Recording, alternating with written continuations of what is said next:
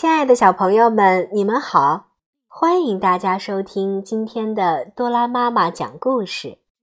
今天我为大家带来的故事名字叫做《爱美的美美》。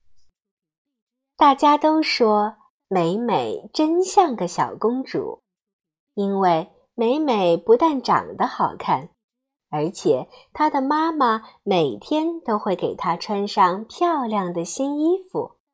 把她打扮得美丽极了。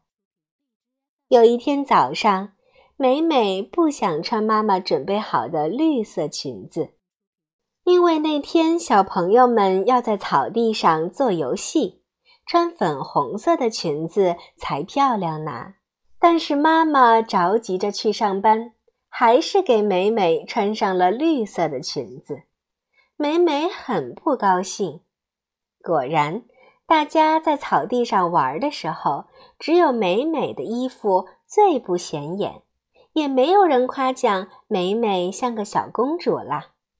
美美撅着嘴巴想：“嗯，如果我会自己穿衣服就好了。”从那以后，美美特别认真地学习穿衣服。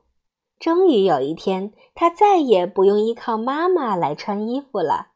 现在大家都夸美美既漂亮又能干。小朋友们，你想不想也像美美一样又漂亮又能干呀？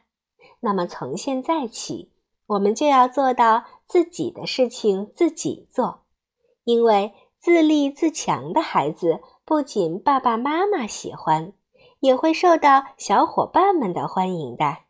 这样，你才能成为。最美的孩子，你们说对吗？好了，今天的多拉妈妈讲故事到这里就结束了，感谢大家的收听，我们明天同一时间再见吧。